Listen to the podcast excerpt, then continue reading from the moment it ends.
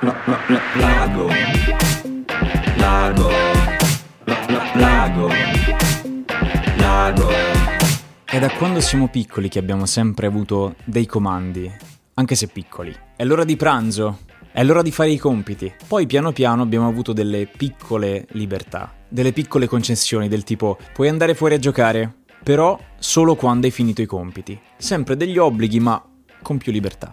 In età adulta poi siamo diventati noi a decidere come vestirci, a che ora mangiare, a che ora rientrare. Adesso dipende tutto da noi. Eppure molte volte continuiamo a fare cose senza riflettere, semplicemente perché vanno fatte. Il fatto è che per natura noi, da sempre, se facciamo una cosa perché ce l'ha chiesta il nostro capo o perché semplicemente dobbiamo farla, non potrà mai darci soddisfazione come un qualcosa che abbiamo deciso noi di fare. E questo si riflette anche sulle nostre liste di cose da fare. Se in una giornata abbiamo una lista intera di caselle da segnare come fatte, sicuramente non tutte potranno darci la stessa identica soddisfazione, o almeno non tutte allo stesso modo. E questo per quale motivo? Spesso, almeno per me è così, la ragione è che non mi faccio una semplice, basilare e infantile domanda. Perché?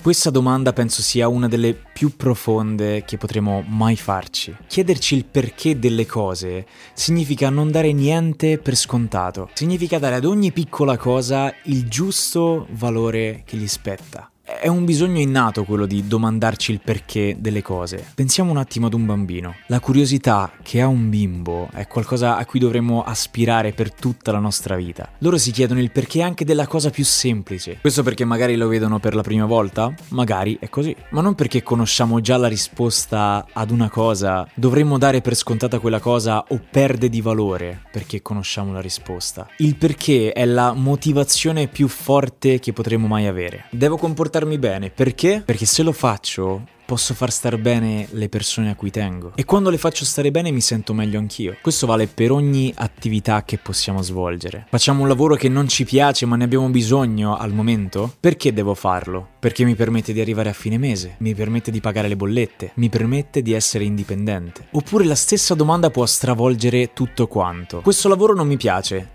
perché lo sto facendo? Sono insoddisfatto? Non ho tempo per la mia famiglia o per le cose che valgono davvero? Dovrei licenziarmi. La stessa domanda può motivarci a intraprendere due percorsi diametralmente opposti. Ogni giorno compiamo centinaia di azioni senza neanche rifletterci. Banalmente tutte queste vengono chiamate abitudini. Però se in tutte queste piccole abitudini andiamo a soffermarci sul perché, allora queste cose a cui non davamo più importanza ci appariranno completamente diverse ai nostri occhi. Questo, anzi, voglio che diventi un'abitudine. Domandarmi il perché delle cose. Perché quando sappiamo il motivo, allora abbiamo anche un traguardo stabile da raggiungere, con delle basi solide. Perché gli obiettivi, i traguardi, le mete, non sono punti di arrivo, sono semplicemente tappe. La fine di una cosa potrebbe essere l'inizio di un'altra e l'inizio di un'altra potrebbe essere la fine di una cosa. Quindi la fine e l'inizio potenzialmente possono essere la stessa identica cosa. E se due cose